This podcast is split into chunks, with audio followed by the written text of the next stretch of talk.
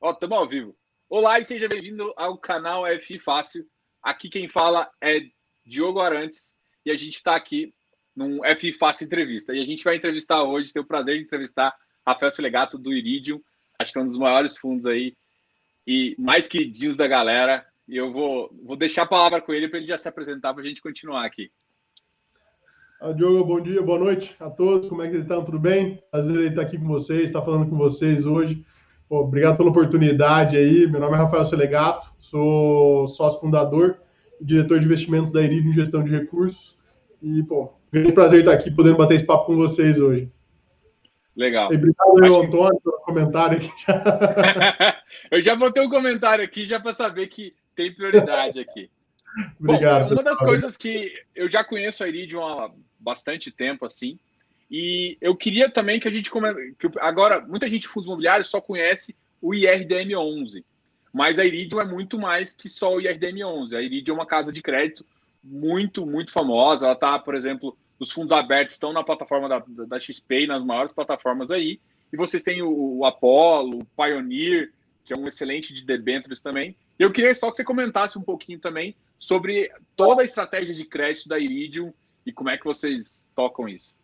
Bom, Diogo, então na verdade vou voltar um pouco no tempo, só contar um pouco da história da gestora em si, tá? Acho que é, vale a pena. Bom, a Iridium, na verdade, é uma gestora relativamente nova, a gente começou em 2017, tá? Nossos primeiros fundos nasceram em novembro de 2017, mas a equipe toda que forma a Iridium hoje é uma equipe que já trabalha junto há muitos anos. A equipe toda trabalhava junto no Banco Fator, trabalhamos lá por muitos anos em conjunto, éramos responsáveis por toda a área de, pela área de gestão dos fundos de crédito, tanto fundos de debêntures de infraestrutura, fundos de crédito geral, fundos de crédito estruturados, que era o caso dos fundos de CRI, que o Fator tinha e tem até hoje. É, nós trabalhamos, eu especificamente, é, é, faço gestão desde o início do Veritá, que era o fundo de crédito Fator, desde o início dele, desde 2011, é, e até quando eu saí em 2017, é, junto com a equipe. Então, e quando a gente saiu para fazer montar esse projeto independente, que é a Iridium, qual foi a ideia? Falou, olha, vamos fazer o que a gente acredita que sabe fazer bem feito. Então fomos para o mundo de crédito, que era o que a gente já trabalhava há muitos anos. O fundo, a Iridium nasceu, na verdade, com uh, dois fundos, que eram o Iridium Apollo e o Iridium Pioneer, que são nossos fundos. O Apollo, possivelmente, foi o nosso maior fundo por muito tempo.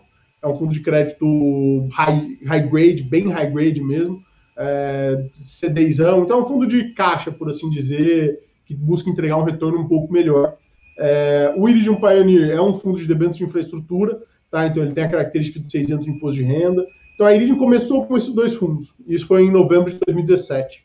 Em março de 2018 foi quando nasceu o IRDM11, que é o Iridium Recebíveis Imobiliários, que é o nosso fundo imobiliário, muito na esteira do que a gente veio aprendendo e construindo com a nossa equipe desde a época de Veritar, nos últimos 10 anos aí, de mercado de fundos imobiliários, a gente criou o IRM11 com tudo que a gente veio aprendendo dessa indústria, desse mercado, tá?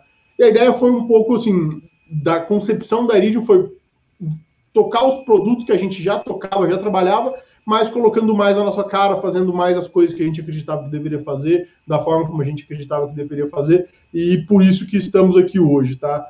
Uh, felizmente a gente gosta, a gente é muito orgulhoso da história que a gente conseguiu construir até hoje, a gente acredita que é uma história bem sucedida até hoje.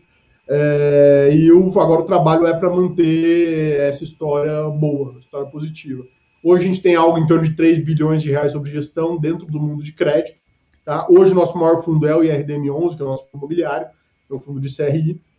É, e é continuar trabalhando nessas estratégias e crescendo nessas estratégias aí conforme o, o mercado for, for evoluindo. Pô, legal.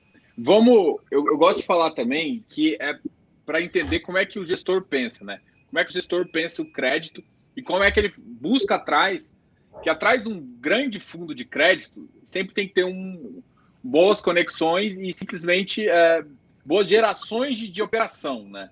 E eu tenho falado isso bastante pessoal que um fundo que consegue gerar boas operações é um fundo que, que vai, vai ser perene por muito tempo. Eu queria falar um pouquinho disso com você. Como é que é, como é que é, como é que é essa estruturação de operação, como é que vocês levam, vocês acompanham até o começo. Eu queria que o pessoal entendesse realmente desde o do, do detalhe ali até a gente chegar Sim. aqui e apresentar para o cotista. Eu acho que assim, na verdade, a gente, a, a Iridium tem uma característica interessante, talvez um pouco diferente de, de outras casas de mercado, que o que, que acontece? Em geral, quando você fala de, de uma casa que tem um fundo imobiliário de CRI, normalmente o fundo imobiliário de CRI está dentro de casas imobiliárias. Então, você tem grandes casas imobiliárias que detêm dentro das suas estratégias um fundo de CRI.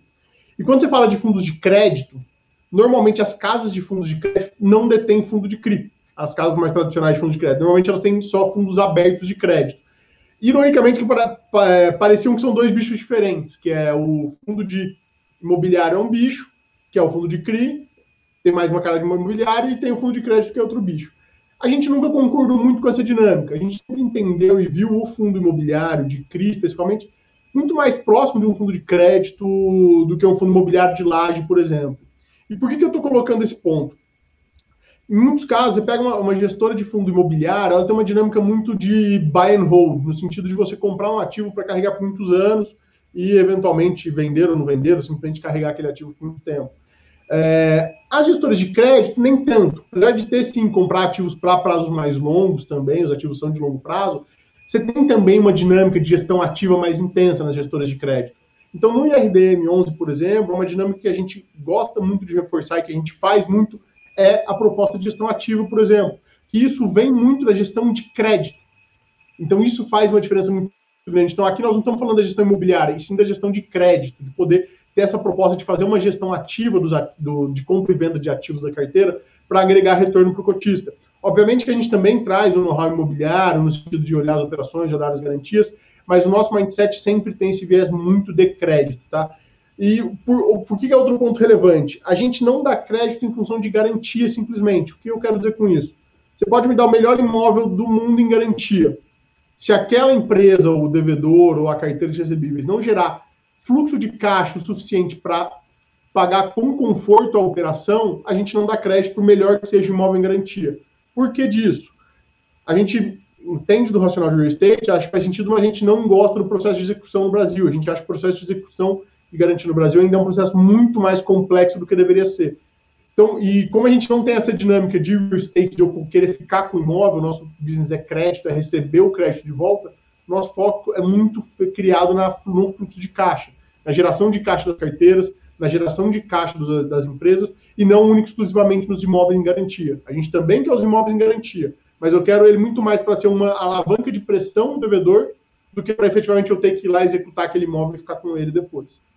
Né? Então, esses dois pontos, que acho que são dois pontos que acabam, é, que vêm muito do mundo de gestão de crédito, que a gente trouxe para agregar dentro da gestão de um fundo imobiliário de CRI, que é muito essa questão da proposta de gestão ativa, isso é uma coisa que está muito arraigada no nosso DNA, mesmo muito é, intrínseca a gente, a trabalhar nessa, nessa gestão secundária, e também foco muito na geração de caixa, tanto na geração de caixa das carteiras, tanto na geração de caixa do, das empresas, que são nossas devedoras, é muito foco na geração de caixa também, não só na garantia imobiliária.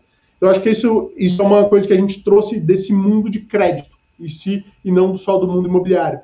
E você tem uma, um ponto interessante que assim, o mundo de crédito ele é um mundo muito mais amplo no sentido de originadores de operação. Em que sentido? Você tem muitos bancos gerando operações de, de debêntures, FDICs, letras financeiras, uh, você tem estruturadoras de médio, grande porte trabalhando nesse negócio, você tem empresas de M&A fazendo originação, originação de crédito geral, escritórios de advocacia trabalhando com isso. Então, você tem um mundo muito amplo de originação de créditos, tá? São raras as, as, gestoras de crédito que originam seus próprios créditos. É muito raro você ver isso.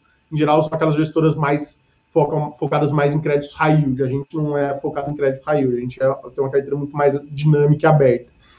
No mercado imobiliário, já não. No mercado imobiliário, você ter a originação do crédito dentro de casa é algo mais comum e mais recorrente.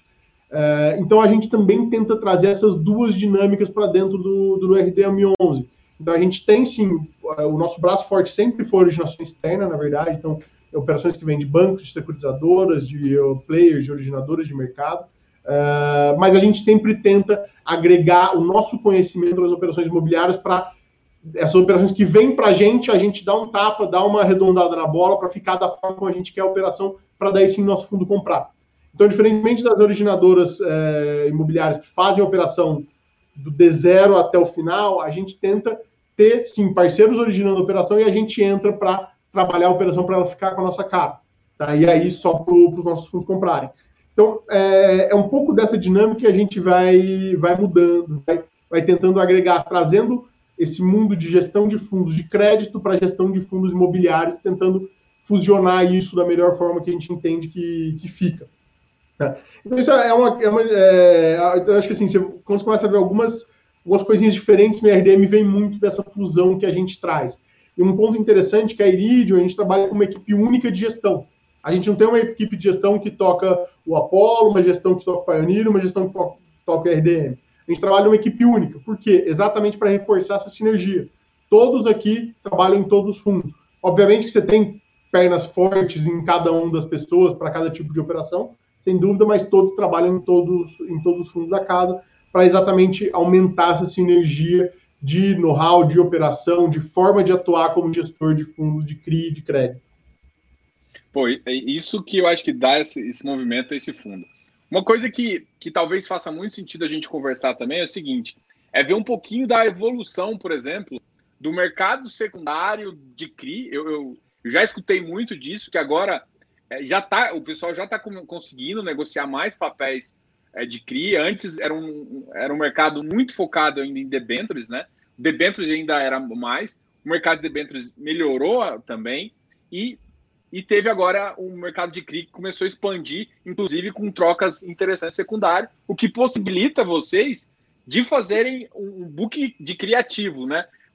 O que, vocês viram no começo que agora vocês fazem, pô, Agora você consegue realmente aproveitar e pegar essas oportunidades justamente nesse, nesse mercado crescente de crédito que eu acho que muita gente adotou. E se eu, eu já escutei de alguns gestores, aí você pode comentar também, que grande parte desse book mais ativo de CRI, esse comércio mais, vem do, do, do mercado de fundos imobiliários, que conseguiu realmente se sustentar como o, o mercado de debêntures talvez já era há uns dois, três anos atrás.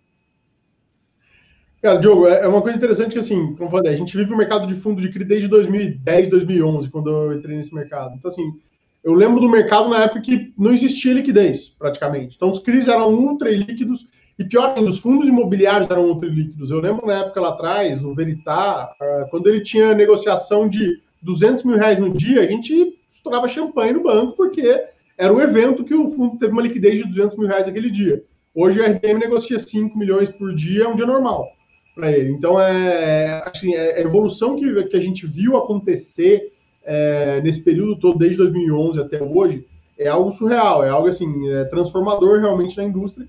E, e, isso, na verdade, que você teve algumas, uh, algumas coisas que ajudaram muito nessa transformação. Acho que uma delas, o crescimento das plataformas de investimento, isso acabou ajudando muito, porque isso viabiliza que as pessoas físicas tenham acesso a esse tipo de investimento normalmente quando elas estavam nos bancos, elas raramente conseguiam acessar um CRI, um CRA, um FDIC, uma debênture de infraestrutura. Né? Rara, é muito raro eles conseguirem ter acesso a, a, esses tipos de investimento. E hoje em dia, na hora que você tem as plataformas, as corretoras é, atendendo as pessoas físicas e oferecendo para elas esse tipo de produto, isso tudo dá um conhecimento para elas maior sobre o tipo de produto, dá mais acesso e dá mais dinamismo para o próprio mercado secundário. Porque agora a gente vê pessoas físicas comprando papel, a gente vê outros fundos comprando papel, a gente vê até fundos multimercado comprando papel de CRI, CRA, uh, ah, fundos de ação comprando fundos imobiliários. Então a gente começou a ver é, no começo, quando a gente começou a Iridium, é, a liquidez era muito restrita, tá? Na nossa opinião. É, ainda é até hoje, sem dúvida nenhuma, mas era muito pior naquela época. E gente, como é que a gente fazia muito? fazendo trade de secundário contra corretora de pessoa física. Então era boleta de 5 mil reais, boleta de 10 mil reais, de 3, já fiz, já fiz boleta de 1.200 reais. Acho que foi a menor boleta que a gente fez até hoje. Foi de 1.200 reais para comprar, para vender um CRI. A gente, e se dava dinheiro, a gente faz. Independente do tamanho, dá um pouco de trabalho isso, mas como a gente está muito arraigado no nosso DNA, essa questão do secundário, dependente do tamanho da boleta, se dá dinheiro, a gente faz. E isso faz muito parte do nosso dia a dia. Então a gente fez muito esse trabalho de ser meio que um one-stop shop para essas, corretoras que buscavam, quando ela precisava buscar uma debenture para um cliente dela, seja para comprar ou para vender, a gente tem fundos de debênture. Quando ela precisava comprar uma letra financeira, a gente tem letras financeiras nos nossos fundos. FDIC, a gente tem FDIC. CRI, a gente tem CRI. CRA, a gente tem CRA. Obviamente, cada um nos seus respectivos fundos, mas do ponto de vista de crédito, a gente conseguiu virar uma, uma gestora de, completa desses tipos de produtos de crédito, conseguindo operar todos os tipos de crédito. Então isso acabou ajudando bastante, porque muitas corretoras batem aqui para, poxa, eu preciso comprar um CRI, eu preciso vender um CRA, eu preciso comprar um FDIC, que sabe que aqui a gente tem fundo para tudo. Então isso acabou ajudando bastante a gente, e isso reforçou muito o nosso secundário.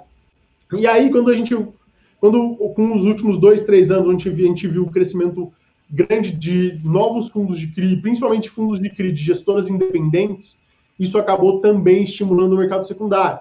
Porque o mercado secundário, sem dúvida nenhuma, é uma fonte de originação de negócio. E é um negócio que a gente, a gente tem visto outros gestores trabalhando mais e mais também o mercado secundário, que para a gente é muito positivo, porque quanto mais gente estiver trabalhando, significa mais liquidez para o mercado como um todo. Tá? Então, sem dúvida nenhuma, assim, a gente via. Uh, lembrar, a gente, o, o Veritá, quando nasceu lá em 2010, 2011, era um fundo de 30 milhões de reais.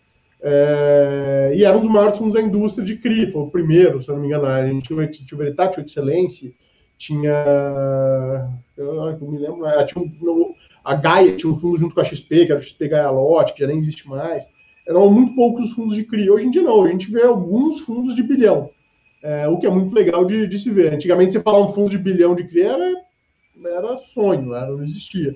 Aí veio o Kiné conseguindo fazer dentro do Itaú, e depois, hoje em dia, a gente vê outras casas, e casas independentes como a nossa, conseguindo fazer fundos de mais de bilhão é, nesse mercado. Então, é, é, uma evolução que o mercado veio, que é transformacional, e a gente acredita que isso está só no começo. É, como eu falei, a gente, a gente saiu de 500 mil investidores na Bolsa de Valores para 2 milhões, mas, poxa, são só 2 milhões, é 1% da população do Brasil, ainda é muito pouco.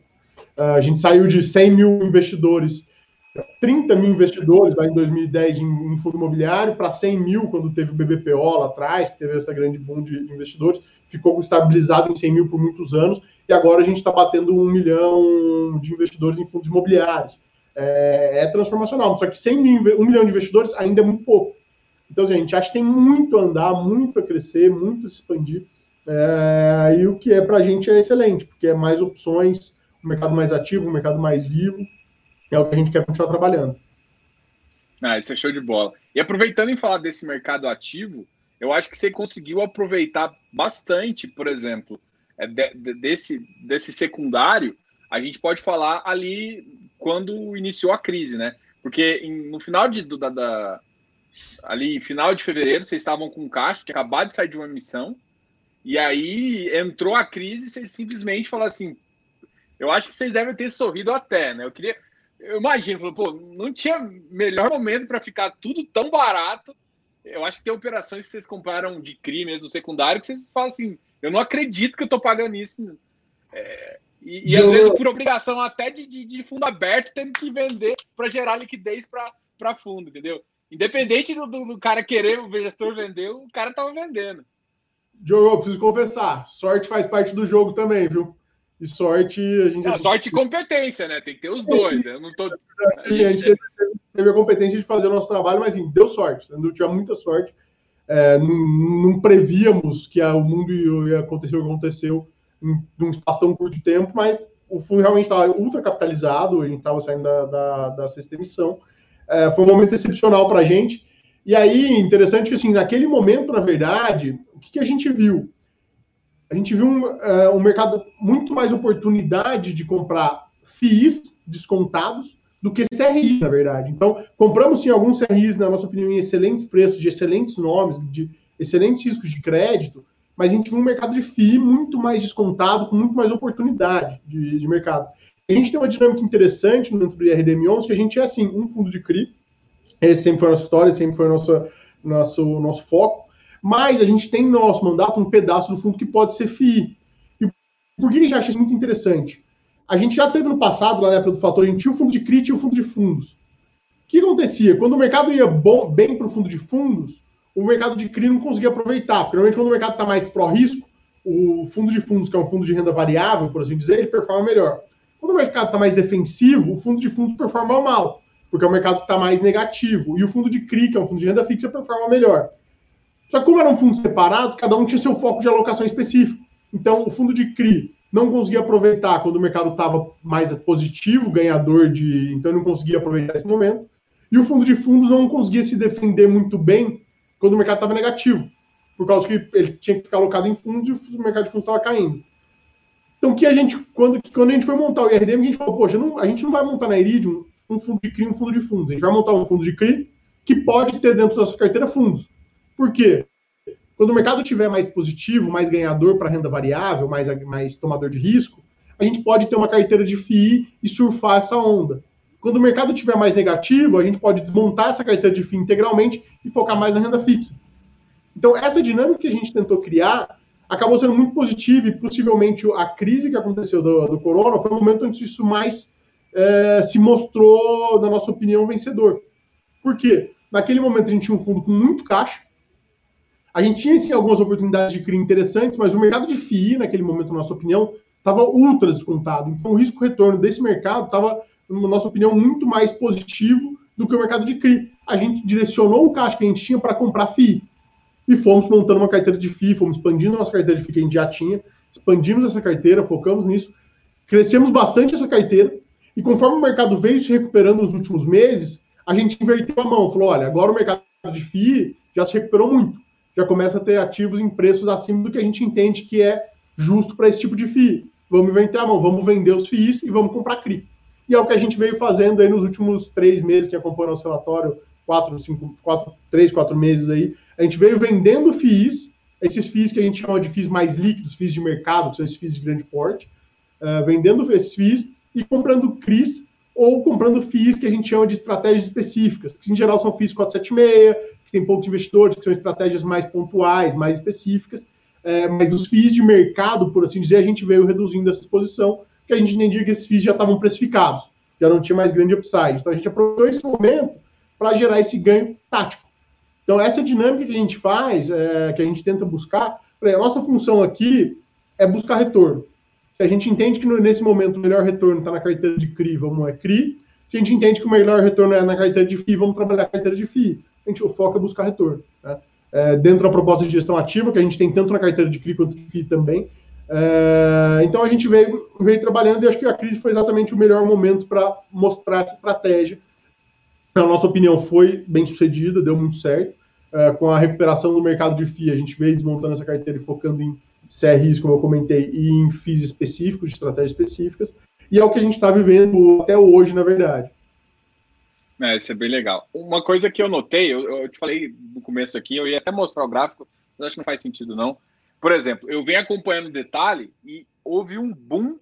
Vocês compraram alguns papéis, é, aumentaram uma posição bem interessante em tijolo, em FI de tijolo, e alguns FIs também de, de, de high, high yield que estavam bem descontados, né? Então, vocês fizeram uma alocação bem pesada, e agora eu, eu vejo que você tem, tem baixado o FI de tijolo. E, e assim, a pergunta é, é no sentido assim, mas você, vocês já estavam acostumados a olhar o, o CRI, porque uma coisa é quando vocês. A carteira de vocês tinha, tinha já carregava FIIs de CRI, mas carregava uma pequena só parcela de tijolo e outras coisas. Então era, era mais fácil imaginar que o know-how maior era mais de CRI, mas vocês foram muito bem comprando também de tijolo. Então realmente mostra o, o domínio total ali do, do, do mercado, né? Inclusive de tijolo. Know-how, a gente veio construindo o IFIX, que era o fator IFIX, que foi o fundo de fundos que a gente construiu lá no fator. A gente, se eu não me engano, fomos, acho, tinha o BCFF, que era já um fundo muito mais antigo, de, possivelmente acho que o primeiro fundo de fundos do mercado, mais antigo de todos. A gente foi o segundo ou terceiro, junto com o Brasil Plural, se eu não me engano. Então, a, gente, a equipe que está hoje aqui, a gente já tocou FOF. A gente já trabalhou na gestão de FOF. A gente não tem um FOF hoje aqui dentro, que a gente entende que não faz sentido ter um FOF específico. A gente acha que é melhor fazer a gestão de, de FOF dentro de um fundo de CRI que consegue, como eu expliquei, agregar essa dinâmica que a gente acha mais interessante. Mas então, esse know-how de trabalhar FOF a gente sempre teve. O que acontecia que a gente não tinha fundo de tijolo na época, muito, muito fundo de tijolo naquela época, não é porque a gente não é, não entendia, é porque a gente entendia que não era o momento para eles do ponto de vista de preço. a gente achava que o momento de preço para aqueles fundos ainda estava, naquela época, estava caro. A gente acreditava que a gente conseguia trabalhar melhor fundos de CRI mais high yield, a gente conseguia encontrar mais oportunidades naquele momento onde. Estou falando no pré-crise, tá? Estou falando ainda no ano passado. Tá? A gente conseguia, conseguia encontrar oportunidades melhores em fundos de CRI high yield, por exemplo, estratégias específicas. Uh, e os fundos de tijolo a gente não via grandes oportunidades. Uma ou outra a gente fez, tal, mas a gente achava que em alguma parte elas já estavam caros. Assim, é, e aí, quando veio a crise, quando a gente viu oportunidade nesse mercado, a gente entrou pesado. Dentro do que a gente gostava, dentro do que a gente entendia, a gente entrou pesado nesses fundos. Mas hoje, na verdade, eu falei, a gente já está voltando para aquele pré-crise. eu já estou vendendo os fundos de tijolo, não é porque eu deixei de.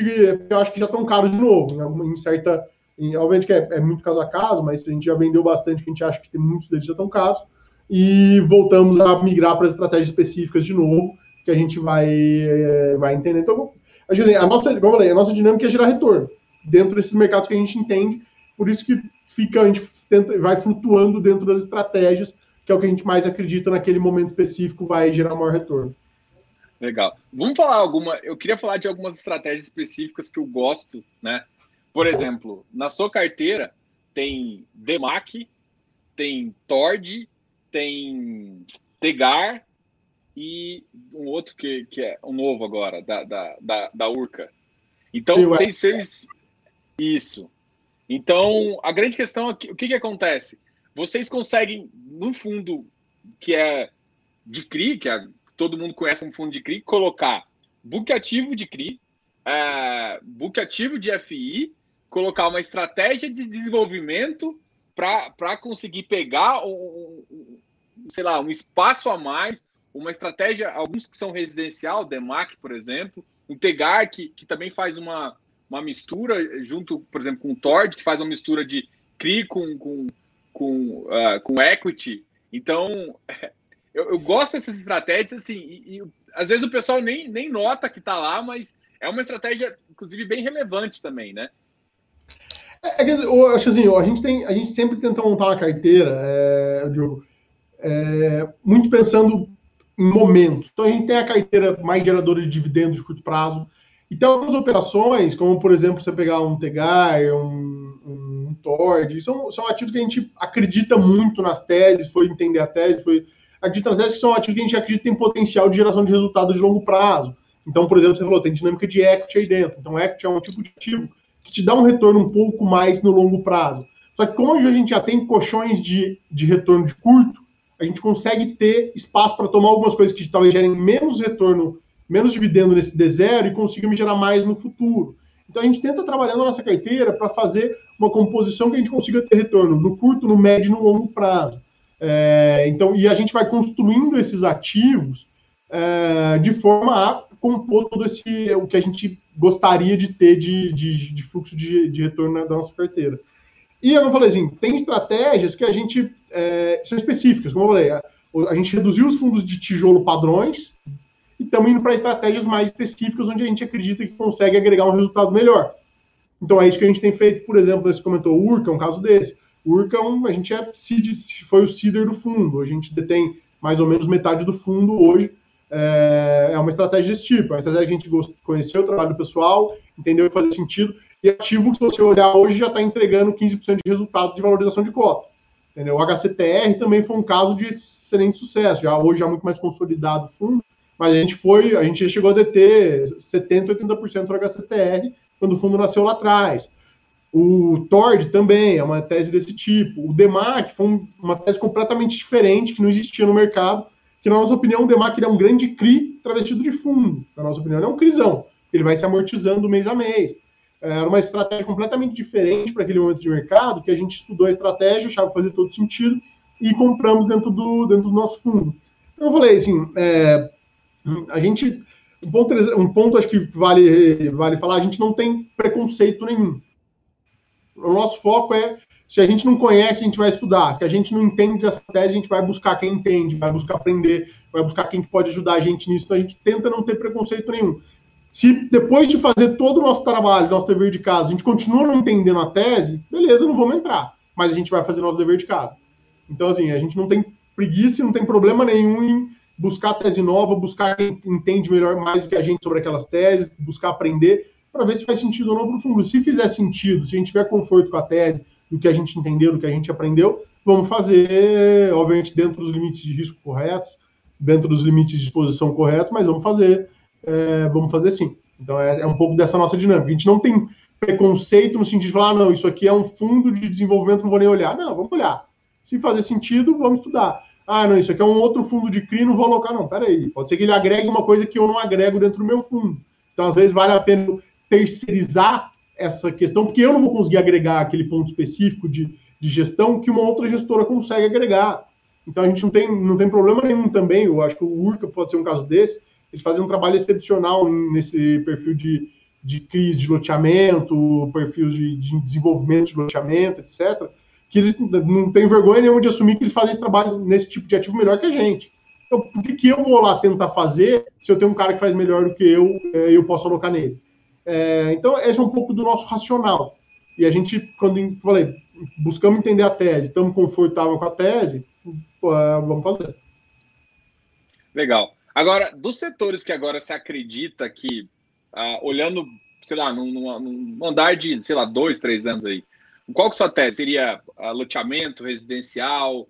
Qual, qual que é um, por exemplo, um, um mercado que você acredita que deve desenvolver às vezes mais, que vai gerar novas teses interessantes e que pode dar uma deslanchada? Cara, eu acho que é, é difícil de falar de tese específica, é, porque eu acho que assim, você tem teses interessantes e, e, e, é engraçado que as teses elas vão nascendo e renascendo ao longo do tempo em diversos segmentos. Então, por exemplo, recentemente a gente fez uma alocação em um fundo de laje corporativa aqui em São Paulo, que é um fundo totalmente fora do radar, um fundo 476, que a gente entendeu que fazia sentido, porque o ativo que ele estava comprando no preço que ele estava comprando fazia sentido fazer. Em compensação, também a gente fez um URCA que trabalha loteamentos espalhados pelo Brasil, interior do Brasil. Ou um Tordesilhas também, que também você tem essa dinâmica de equities. Então, é, é, é, difícil de falar especificamente numa tese específica que a gente vai acreditar. O que, que a gente acha? Eu acho que você tem um. É, o que a gente está vendo é que você está tendo uma, uma migração do capital. O mercado financeiro está conhecendo o resto do Brasil, coisa que há 5, 10 anos atrás não conhecia. O mercado financeiro era restrito ao eixo Rio-São Paulo. Hoje em dia não, a gente tem um mercado financeiro espalhado em outras cidades, em outras capitais, em outros estados, e a gente acha que isso vai se expandir, então o resto do Brasil vai ser conhecido pelo mercado financeiro, então a gente acha que é uma, que é, por exemplo, no caso, uma tese do Tegar, que ele trabalha muito bem isso aí, o próprio também, o HCTR, trabalham fora do eixo Rio-São Paulo em geral. A gente acha que é uma tese que tem muito valor, porque uh, o, o, eixo Rio-São Paulo obviamente que são as principais fontes de geração de, de, de, de, fluxo financeiro do país, mas você tem um resto do Brasil também que é muito forte e que é muito pouco atendido. Então você tem oportunidades ainda a serem trabalhadas uh, para fora do Brasil. Aqui você ia ter uma, uma, um mercado muito mais saturado, muito mais competitivo. Na hora que você sai desse eixo, você consegue ter muito mais oportunidade, então o risco-retorno dessas operações ficam bem interessantes. Então a gente acha que você tem muita oportunidade fora desse eixo que o São Paulo também trabalhando, e também vão ter oportunidades dentro do eixo. Como eu falei, a gente comprou laje corporativa dentro de São Paulo e a gente entendia que fazia sentido comprar naquele momento. Então, acho muito difícil de falar qual tese específica, porque é, é, é muito pontual, caso a caso, é, operação a operação. Quando a gente trabalha com operação estruturada, que é o caso do IRDM11, principalmente, cada operação é uma operação. É, e cada uma tem sua própria dinâmica, tem sua própria matriz de risco, tem sua própria estrutura de garantias, estrutura de, de, de reforços. De, então, é, cada, é muito caso a caso. Né? É difícil falar, não, essa é a tese que eu vou focar e é aí que a gente vai, vai expandir o fundo. A gente acredita muito na diversificação. É, eu entendo isso, eu acho até dinâmico. E uma outra, um outro sentido da minha pergunta foi, por exemplo, em termos de setor. Por exemplo, você está vendo o grupo Pão de Açúcar buscando liquidez e fazendo várias operações BTS você consegue enxergar também é, grupos residenciais cada vez maiores, assim, vindo inclusive fazendo CRI e tudo mais, fazendo uh, operações de CRI, inclusive com TIR, e umas coisas que estão vindo novidades no mercado. Aí você pega o mercado residencial, que, que eu vejo forte, o mercado de loteamento, que também tem, tem suprido, mantido, mesmo durante a crise, num patamar interessante. Aí tem multipropriedade, e, e tem essa, essa questão de, de, das varejistas também agora dispararem um monte de BTS aí é, para fazer captação para poder crescer. Então, algum setor de logística, alguma coisa assim, você, não, não pensando só em estratégia, pensando em, desenvolvimento macro, assim.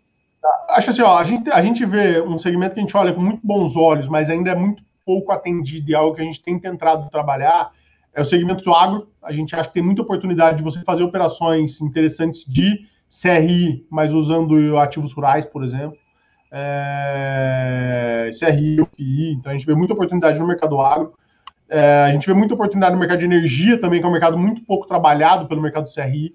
A gente está olhando, tentando olhar alguns segmentos, talvez. Porque assim, falar, fazer um BTS do Pão de Açúcar é legal, a gente até tem crido de BTS Pão de Açúcar, mas eu não acho que é aí que a gente consegue agregar uh, um grande diferencial, para ser bem honesto. Eu prefiro montar uma estrutura bem desenhada, bem estruturada, bem uh, garantida, com recebíveis de água ligada a grandes usinas, talvez uma São Martinho, talvez uma Cosan, talvez uma Suzano, talvez uma, sei lá, uh, com outros grandes nomes do agro, por exemplo, porque é um mercado que, como ele é menos atendido, eu consigo me diferenciar e ser mais competitivo. Uh, e conseguir ainda retornos mais interessantes. De energia também, você tem hoje bastante operação de geração distribuída de energia, que é um segmento que a gente acha que tem muito potencial para ser trabalhado.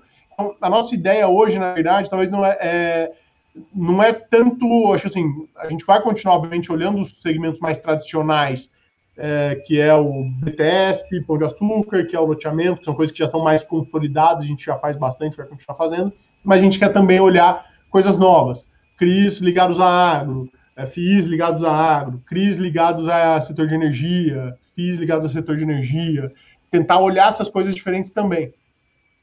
É, me deu vontade aqui de perguntar se vocês não iam entrar no riso aqui, no, no, no, no agro aqui. Você, com, essa, com esse apetite que você falou, eu falei, pô, já tô, já tô vendo parte da locação aqui do meu do, do fundo. Mas eu, eu, vejo interessante também, além disso, por exemplo, é, como é que. Eu já vi que vocês já colocaram FDIC para dentro também do fundo, já. Já tem, já, você já tem ideia de colocar alguma coisa também? FDICs, FIPs também? É, não, só, só corrigindo, desculpa, Diogo. FDIC não, é porque é, nem o FDIC nem o VIP a gente tem mandato para fazer. No, no IRDM 11, tá? A gente não pode fazer por causa do nosso mandato. Aí dependeria de uma alteração de mandato para poder aí sim colocar para dentro. Já vimos algumas coisas interessantes que gostaríamos de ter colocado, mas como o mandato não enquadra, a gente não pode fazer, obviamente. Mas é algo, algo assim, que a gente vê, vê bastante operação, e aí a gente coloca nos outros fundos, por exemplo. No Apollo tem, tem alguns FDICs, no Pioneer, no Stutz, nos nossos outros fundos da casa tem. Mas no, no imobiliário a gente não pode, infelizmente. Mas vocês estão pensando, por exemplo, eu, eu já vi alguns FIPs que estão, que alguns CRIs, é, alguns fundos imobiliários estão comprando uns FIPs específicos, justamente de alguns setores de crédito também. É, hum. com, é, acho que até assim, com CRI assim, é, de é, setor elétrico. Então, eu tô, eu tô vendo algumas operações que talvez faça sentido e aí eu sei que vocês sempre são bem na frente. Mudar o regulamento para vocês não deve ser muito difícil. É, a gente tem 85 mil cotistas, não é também uma, uma missão trivial, tá? Porque mudar o regulamento é qualificado. É, mas acho assim, felizmente hoje a tecnologia tem muito, ajudado muito nessa questão de assembleias, tá? Então isso acaba nos ajudando muito a viabilizar até uma eventual alteração de regulamento se fizer sentido, tá? É, no momento a gente não tem nada nessa linha, tá? De, de, de alteração para esse tipo de coisa, tal. É, mas se em algum momento a gente entender que faz sentido, que tem o produto correto para fazer, não tem problema nenhum em buscar, em buscar fazer as alterações, se fizer sentido fazer. No momento não temos nada nessa linha. Legal.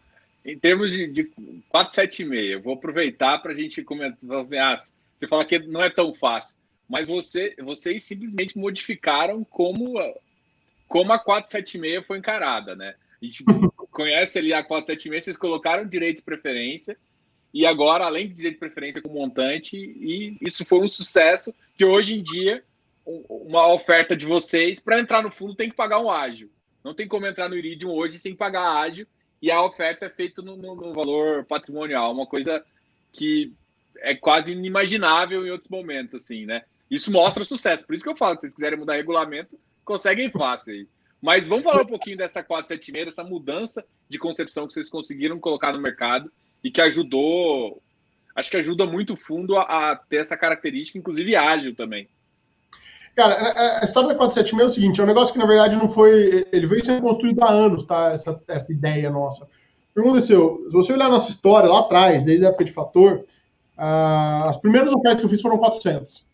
O que, que a gente percebeu? Era algo extremamente ineficiente, extremamente burocrático e caro. Então era um processo extremamente longo, é, desgastante e caro o processo de uma 476. E na época, o que acontecia? O mercado não tinha a profundidade que a gente tem hoje em dia, de operações, de volumes, de secundário, tá? era um mercado muito mais restrito. Então, não adiantava a gente fazer uma oferta de 100, 200 milhões de reais. A gente tem que fazer, mas entendi que não adiantava a gente fazer, porque eu demorava muito para alocar e nesse tempo eu ia ficar penalizando o fundo. Então, a gente fazia ofertas de 30 milhões de reais. Se eu fazer uma oferta de 30 milhões de reais, uma 400, é algo extremamente ineficiente. Mas a gente fez algumas. Se você olhar lá o histórico do, do Veritá, lá atrás, 2011, 12, 13 e por assim vai, a gente fez algumas 430, 40 milhões de reais. A gente fez a primeira, olhou e falou, poxa, muito ineficiente. Mas fizemos, era o que tinha que fazer, fizemos a segunda. Falou, poxa, não, vamos tentar fazer uma 476 aqui? Na época, a 476 era um bicho muito mais de sete cabeças, né, muito mais complexo tal. Você não tinha essa dinâmica do, do, do jeito de preferência, era algo mais complexo. Conforme a 476 veio evoluindo, a gente também veio evoluindo nossa, na forma de oferta. Por quê? Quando a gente entendeu a 476 dava para fazer, a gente falou, oh, peraí, 476 agora funciona, é mais rápida, mais eficiente. Então, para fazer uma oferta de 30 milhões de reais, a 476 funciona bem. Então, se você olhar já no IRDM, o que aconteceu? A gente sempre teve uma dinâmica assim, ó, em vez de fazer uma oferta gigantesca e demorar para alocar, vamos fazer oferta conforme a gente tem pipe. Tem o pipe de 30, a oferta é 30. Tem o pipe de 40, a oferta é 40. Tem de 50, a oferta é 50. Então, a 476 me ajudou nisso daí. Se você olhar o RDM, por exemplo, a primeira oferta foi 400, quando o fundo nasceu. A segunda foi uma 476 de 30 milhões de reais. 35 milhões de reais. A terceira foi uma de 476 de 40 milhões de reais. Depois as ofertas foram crescendo, porque nossos pipes também foram crescendo. Mas o que a gente começou a perceber? Falou, olha, dado que a oferta é pequena, eu não preciso fazer um grande AUE, buscar muito investidor, nada disso. Só o meu poolzinho aqui de investidores que já estão aqui, se eu trabalhar ele da forma correta, eles vão se interessar e vão querer alocar no fundo. Como fizemos a primeira assim, então era direito de preferência na época, a gente não tinha feito a rodada de sobras. Fizemos a segunda assim, poxa, deu certo, os investidores. E qual que foi a nossa tese? Falou, olha, eu estou aqui, para quem que a gente trabalha? A gente trabalha com investidor, o investidor é nosso chefe aqui. Nossa função é gerar retorno para o investidor. Então, eu não tenho que gerar retorno para um cara que não é meu investidor, que está ali só para entrar no fundo e me flipar. Eu tenho que gerar retorno para o cara que é meu investidor. Esse cara que é o meu foco principal. Então, se eu vou fazer uma oferta onde eu vou gerar retorno para ele através de, emitir uma cota uh, no, na patrimonial, o primeiro cara que eu tenho que focar é o meu investidor. Então, o que a gente fez? Falou, olha, então, já que eu vou, o que eu vou fazer? Eu vou focar no meu investidor. Se o meu investidor não quiser, aí tudo bem, eu vou ao mercado. Felizmente, todas as ofertas até hoje o investidor sempre quis, o nosso investidor. E a base de investidores foi crescendo. E aí a gente foi entendendo que quanto mais o foco eu tenho no investidor do fundo, é ele que é para ele que eu tenho que trabalhar. É para ele que eu tenho que tirar retorno. Então, a, na primeiras ofertas 476, era a oferta 476 para investidores do fundo, o direito de preferência, e depois, eventualmente, que sobrava, a gente alocava em alguns investidores institucionais que já eram investidores do fundo. A segunda também, porque tem até uma questão operacional. Como a 476 não permite eu fazer para muita gente, eu tinha que focar em as sobras em quem tinha um cheque maior. A segunda foi assim, a terceira assim. Quando veio essa história das sobras, a gente falou, não, opa, peraí, aqui é a chance de eu, de eu colocar para todo mundo isso daqui. E foi o que a gente falou, cara, isso daqui é, é a forma perfeita para a gente, que a nossa função é dar retorno para o meu investidor. E com as sobras eu consigo dar esse, esse retorno nacional para a base inteira de investidores, que obviamente que quiseram exercer a preferência e tal. É, então a gente entendeu que, poxa, com, é, é, essa dinâmica que a gente fez nessa última oferta foi a que a gente mais gostou até hoje, que é o que a gente pretende perpetuar. Obviamente, se os investidores ainda quiserem continuar investindo na gente, sem dúvida nenhuma, mas é, se os investidores ainda tiverem interesse em continuar investindo na gente, a gente achou que é excepcional. Eventualmente, a gente conseguir fazer uma dinâmica melhor ainda, tivesse lá regras novas da CVM, da UVS, poxa, Vamos evoluir também, mas nesse momento, é, é, se você olhar, a gente foi uma evoluçãozinha. A gente começou na 400, depois era 476, depois era 476 só para cotista, agora é 476 só para cotista com sobras.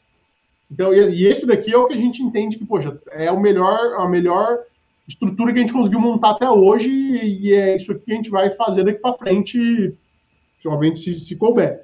É, então, assim, foi, foi uma evolução que a gente veio fazendo a gente gosta muito, gostou muito desse modelo, e é muito porque ele consegue atender essa nossa necessidade de focar no nosso investidor, no cara que já é investidor nosso. É o que você falou, o cara que quiser entrar, dificilmente vai conseguir entrar via oferta, ele vai ter que entrar via secundário. E, e, a gente tinha um receio lá atrás, quando a gente começou essa dinâmica de 476, qual era o nosso grande receio? A gente falou, poxa, essa dinâmica é legal na primeira, na segunda, na terceira oferta do fundo, mas ela vai ser limitada, porque a gente vai sempre concentrando na mesma base, na mesma base, uma hora o fundo vai perder liquidez, porque a gente vai estar sempre concentrado nos mesmos investidores. Ironicamente, o que aconteceu foi totalmente inverso, porque os investidores, os investidores que, não, que não eram investidores do nosso fundo começaram a perceber que para entrar eles teriam que ser investidores. Então o mercado começou a se aquecer muito por causa disso. Hoje a gente tem uma liquidez dentro do nosso fundo que é algo que a gente está ultra satisfeito com ela, é, do ponto de vista de volume de secundário. Porque a gente, os investidores que, que, que querem entrar no fundo têm que entrar via secundário. Raramente, dificilmente eles vão conseguir entrar via oferta. É, essa dinâmica ficou, ficou bem legal, assim. E eu acho que o resultado de, de, de sei lá, 7% AT no último, no último montante adicional justamente prova isso. Foi 7%. Vamos... 7%, né? Nossa Senhora. Vamos falar um pouquinho da, da agora de como vocês olham toda a carteira, né? Para dar a segurança para o seu investidor, né? Agora vamos falar como foi essa, esse, esse detalhe de, de verificação durante a crise, o que, que vocês adotaram de medidas, para a gente entender um pouquinho também como que, que, é, que, que foi essa carteira na crise aí, de o que, que ela estressou, o que, que ela não estressou, como que a gente consegue enxergar ela? É, Diogo, cara, assim, confesso que a gente, é, eu pelo menos, quando a gente começou a crise, quando o negócio começou a azedar ali para março e tal, eu achava que a nossa ia ter, ia ter mais lombadas do que ela efetivamente teve. Tá? É, fico bem satisfeito com o resultado que ela apresentou durante a crise, do ponto de vista de, de performance dos ativos especificamente. Felizmente, a gente não teve inadimplência, não teve execução de garantia, não teve nenhum ativo da carteira nesse ponto. Obviamente, tivemos sim algumas renegociações, mas foram muito limitadas é, essas renegociações, muito é, e, da nossa opinião, muito saudáveis. Tá? E o que eu chamo de uma renegociação saudável? Quando você tem uma empresa, um devedor, que o cara tem um business que faz sentido, uma empresa saudável, bancarizada, bem estruturada, bem, uma, bem administrada, mas que está passando um momento mais delicado, dados, dados o, tudo que estava acontecendo naquele momento e que está acontecendo até hoje, é, a gente acha que, poxa, dá um fôlego para aquele cara, reduzir uma PMT, entrar em um acordo assim, poxa, me paga 50% da PMT agora e outros 50% mais para frente, você dá um fôlego para o devedor, faz todo sentido, porque a gente não tem interesse nenhum em esquizar ou esgoelar o nosso, o nosso devedor, porque a gente tem um relacionamento de longo prazo com todos os nossos devedores, os que são devedores do fundo. Então, assim, a gente. Mas sempre partindo da premissa que o negócio do cara é saudável, que a operação dele é saudável. O cara que não era saudável, a pandemia simplesmente acelerou a morte dele.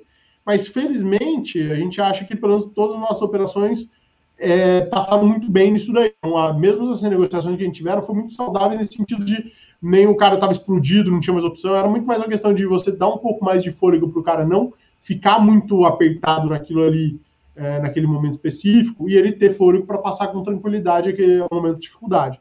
Então isso foi muito saudável nesse ponto.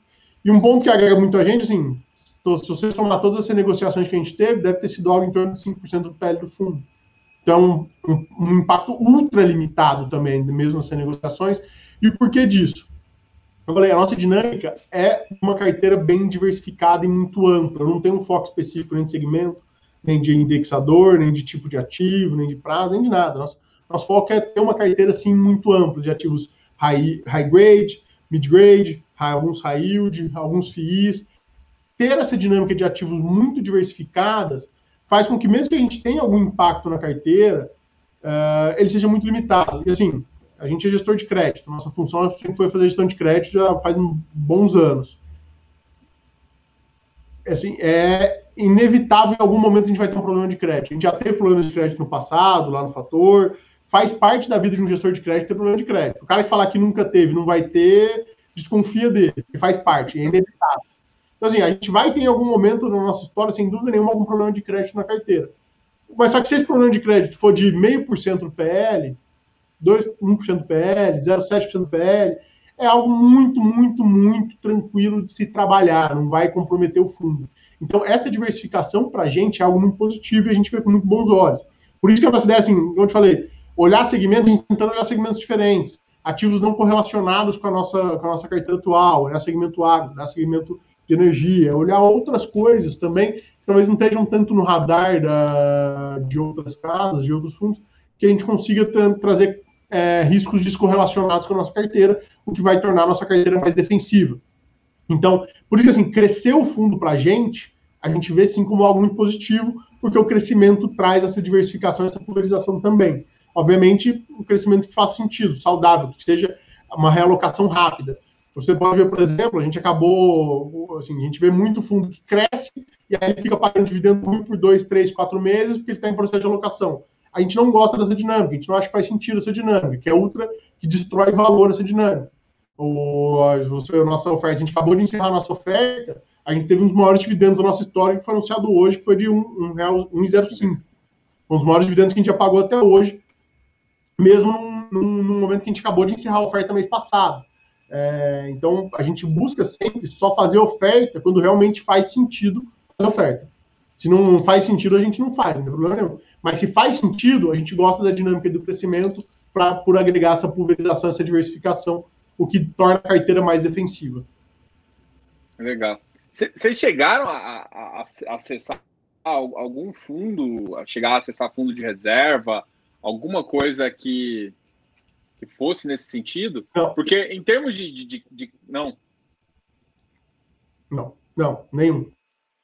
Assim, só para corrigir uma coisa. Algumas das renegociações que eu, que eu coloquei, que eu falei que teve, teve um ativo, inclusive, que a gente deu uma renegociação, a gente fez uma renegociação, a gente deu waiver integral da parcela, tá? Então, por três meses, o, o, devedor não precisou pagar a parcela, mas não teve que acessar o fundo de reserva de operação, executar a garantia dela, foi realmente assim, naquele momento, dada a situação, o, negócio da operação foi muito impactado.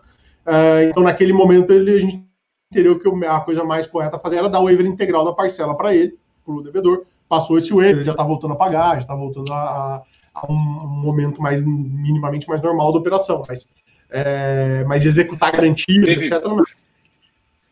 Mas teve feed waiver ou não? Teve uma cobrança de um pênalti? Porque às vezes tem. Não, FI não. O que a gente fez foi agregação de garantias. Então. Ah. É porque, assim, nesse momento. acho que a gente tenta ter uma cabeça, Diogo, até um bom ponto que colocou. É, é, por falta de palavra melhor, a gente não gosta de ser muito abutre. É, no sentido assim, pô, só porque o cara tá esquisado, eu vou pegar um FIA a mais, eu vou é, não é muito a nossa cabeça. A gente prefere ter um bom relacionamento e até mais de longo prazo com, nós, com as operações que a gente tem. Então, é, assim, obviamente que assim, num momento desse, em vez de squeezar o cara de pegar um FII a mais que vai impactar mais o caixa dele, talvez uma garantia melhor que o cara consiga me dar ali, fica uma situação mais tranquila. Então, a gente tenta, obviamente, defender o fundo, claro, que é o nosso foco principal, mas é, também tentando entender, fazer de uma forma que o devedor também fique o mais saudável possível. Porque eu não quero esquisar o cara, porque depois isso vai estourar na minha mão, se o cara não conseguir honrar uh, os compromissos dele. Então, uh, foi, a gente foi muito mais com essa cabeça. Ah, legal. Eu vou, vou pegar uma pergunta que está aqui. Tá. É, e aí depois a gente faz outra. Eu vou pegar algumas perguntas que o pessoal está aqui Aqui ele está perguntando, aqui foi o Léo, é, ele está perguntando sua tese de investimento no, acho que XPHT 11 e 12, o cota sênior e o subordinado do o que que Bom, acho que o pessoal não está muito, não tá muito feliz com, com essa posição, não. Primeiramente, não dá para a gente acertar todas, tá?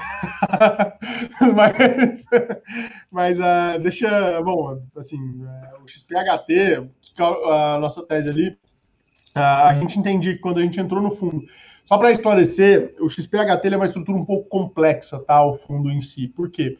Uh, você tem o XPHT 11 e 12 e você ainda tem uma terceira cota, que é a cota subordinada do XPHT, tá? E o XPHT 11, se eu não estou enganado, ele é a cota sênior. O XPHT 11 ele tem uma dinâmica que, que emula uma renda fixa. Em que sentido? O XPHT 11, depois de 30 meses ou 36 meses, agora não lembro de cabeça, é, da emissão dele, uh, você tem uma opção de conversão ou de amortização da cota a, numa taxa corrigida CDI mais 3. Tá? Então ele emula uma renda fixa, o SPHT 11, é, o SPHT 12 não, o SPHT 12 já é a cota principal do fundo, e você tem uma terceira cota ainda que é a cota subordinada. Por que disso? A cota subordinada é o que dá o colchão para que dá para gerar dinâmica de renda fixa para a cota sênior. Tá? Então, se você tiver aqui, como, se o fundo não conseguir entregar o CDI mais 3, por exemplo, a, a cota subordinada é corroída para entregar o CDI mais 3 para a cota sênior, que seria o XPHT11, tá? Então, é, ele é uma estrutura bem complexa desse ponto. Então, o XPHT tem uma dinâmica de renda fixa. Em algum momento, uh, acho que no próximo, próximo ano, é, não lembro a data exata, a gente tem essa opcionalidade de ou converter a cota na cota do XPHT12 ou é, optar pela amortização dela corrigida CDI mais 3, tá? É, então, assim, e a tese nossa foi que a gente entendia que os ativos foram comprados pelo fundo, principalmente uh, o Puma de Ibirapuera ali, eram ativos, eram ativos excelentes, que foram comprados bem interessantes e a gente acreditava que tinha muito valor. Por isso que a gente entrou, entrou no fundo, tanto na cota sênior, que é, seria 11, tanto quanto a cota 12, que seria a cota padrão do fundo. Tá? Então, essa foi a nossa tese, a gente acreditava na dinâmica do, do FII. E, assim, de certo modo, a, a gente até continua acreditando, tá? Obviamente que assim, o impacto que o segmento hoteleiro sofreu durante a pandemia foi possivelmente um dos segmentos mais afetados uh, de toda a indústria. Então, o impacto foi muito grande no fundo, sem dúvida nenhuma. Mas a gente gosta da tese, a gente acha, assim, como eu falei, a gente busca ativos de valor, a gente acha que esses ativos têm valor. Obviamente que estão passando por um momento de extrema dificuldade, é, mas a gente gosta da tese e continua gostando da tese. Ah, a tese, a tese faz sentido. Até igual falar que tese de shopping também foi bem afetado agora e não é porque não faz sentido. Exatamente. e não dá, não dá para acertar tudo também, de, de comprar lá embaixo e levar para cima. Não dá para acertar é, todos. Não, não dá. A gente até quer. Eu tô aqui olhando para ver se não já, não já sai, não vai sair a, a parte da, do, do, administrador avisando quanto que a gente vai ser convertido, mas eles não avisaram ainda não. Então vou fazer já uma outra pergunta. É, em termos de agora riscos, desafios aí, vamos falar um pouquinho, tentar, porque a gente já está quase com uma hora de live, então eu queria, é, assim, eu acho que o seu, o seu raciocínio é bem, bem coerente com, com o que o fundo faz, né? Então o fundo ele, ele, ele trouxe, ele é um fundo de CRI, que eu acho que a gente não pode nem chamar de um fundo de CRI puramente, porque na verdade ele é um fundo muito estratégia. É, ele tem uma estratégia de CRI, é, book de CRI, ele tem um book ativo de CRI, né, um CRI, book ativo de CRI, book ativo de FI, e além de todo o, conhecimento que vocês olham uh, de, de, várias, de vários outros fundos que vocês colocam nele para agregar mais. Né? Eu acho que é um fundo que você vê uma coisa interessante, pode olhar ali no Iridium que ele tem uma, uma pequena parcelinha lá em todos os fundos bons que estão surgindo aí. E eu queria que você falasse assim, eu acho que basicamente você falou durante toda a live também, mas você... sim, sim. Cara, eu, eu te falei, cara, assim, a gente sabe que sabe qual é? Acho que talvez a grande vantagem de você ser uma gestora independente, você consegue dar sua cara pro negócio.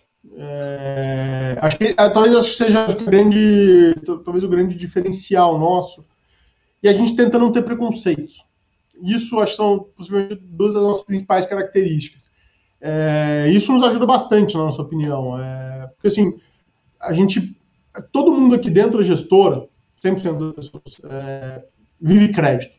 Desde o meu cara de risco, a minha menina, a menina que cuida do meu administrativo, ela sabe o que é uma debênture, sabe o que é um FDIC, sabe o que é uma, um CRI, um CRA, uma letra financeira, é, pode entender os meandros de um balanço, ok, mas ela entende o que é uma operação de renda fixa.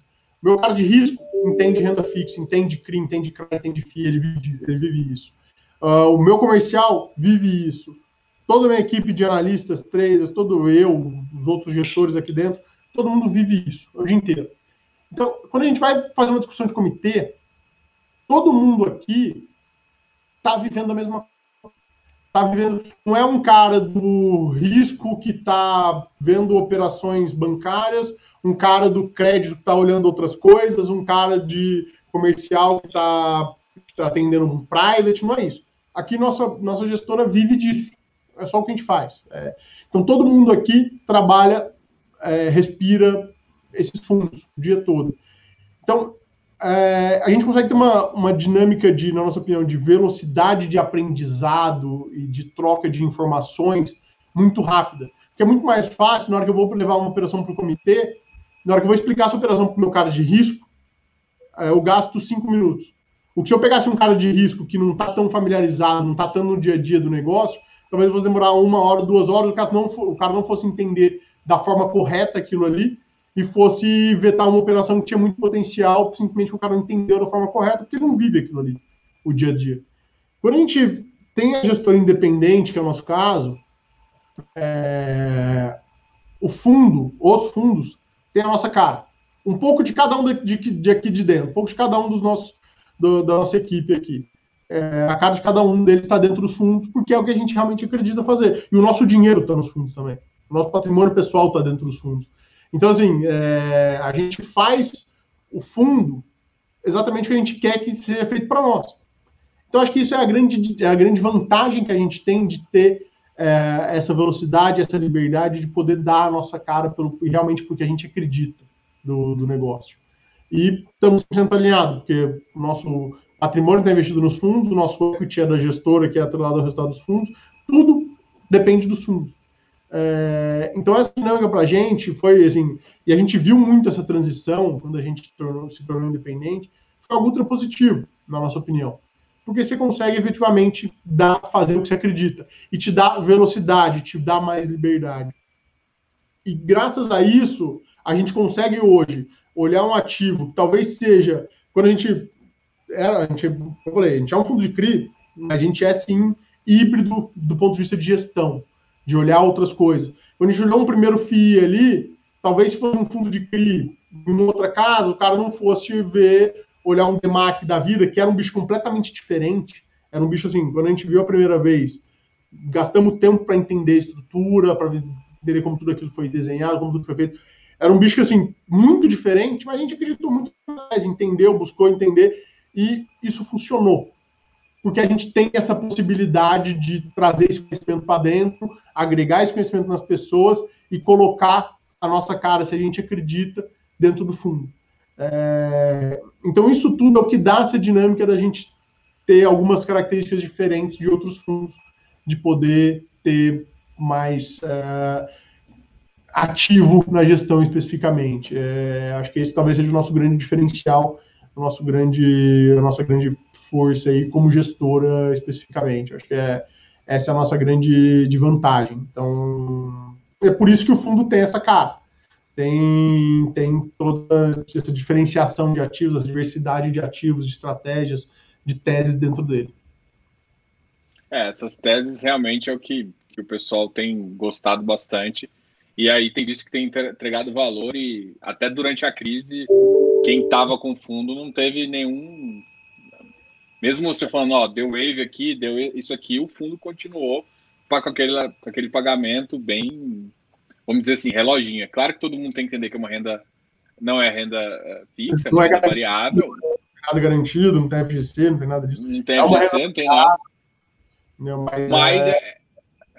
E, só que assim, o que também que, que eu gosto de conversar é justamente para o pessoal entender que o, um fundo é um fundo de CRI multi-estratégia. E a estratégia, e o pessoal tem que entender um pouquinho de cada estratégia. Então, fa faz sentido, às vezes, debulhar na, na, na, na sua carteira ali para ir pô, ver, ver um ativo novo, ainda mais vocês que colocam tudo que compra e tudo que vende, o cara parar um tempinho ali para falar assim: olha, deixa eu analisar aqui que tá coisa, até para entender a tese, né? O que, que vocês estão pensando, como é que, como é que vocês fazem. Esse comitê de vocês aí é, é, um comitê que tem que ser unânime? Como é que é que vocês, vocês jogam para dentro? Unânime, unânime, unânime. Diogo, unânime. Diogo, cara, é, tem uma frase que meu pai fala, eu sou do interior, é, sou do interior de São Paulo, de Ribeirão Preto. Meu, meu pai sempre falou um negócio, falou, meu filho, negócio bom não acaba, porque acaba é dinheiro. Então, a gente não tem problema nenhum em perder uma boa operação. Nosso problema é fazer uma operação ruim. Então, assim, é... Não tem problema nenhum. Então, assim, se não for para ser unânime, larga a mão, vamos para a próxima. Entendeu? Se não tiver todo mundo aqui. A gente parte muito do princípio que todo mundo aqui é racional e razoável. Se a tese for boa, você vai ter que conseguir convencer as pessoas que estão do seu lado, que são racionais, são bem estudadas, bem entendidas, entendem esse mercado. Você não, não conseguiu convencer as pessoas que estão do seu lado, é porque a tese não é boa o suficiente. Então é por isso que a gente trabalha dessa forma. Valeu.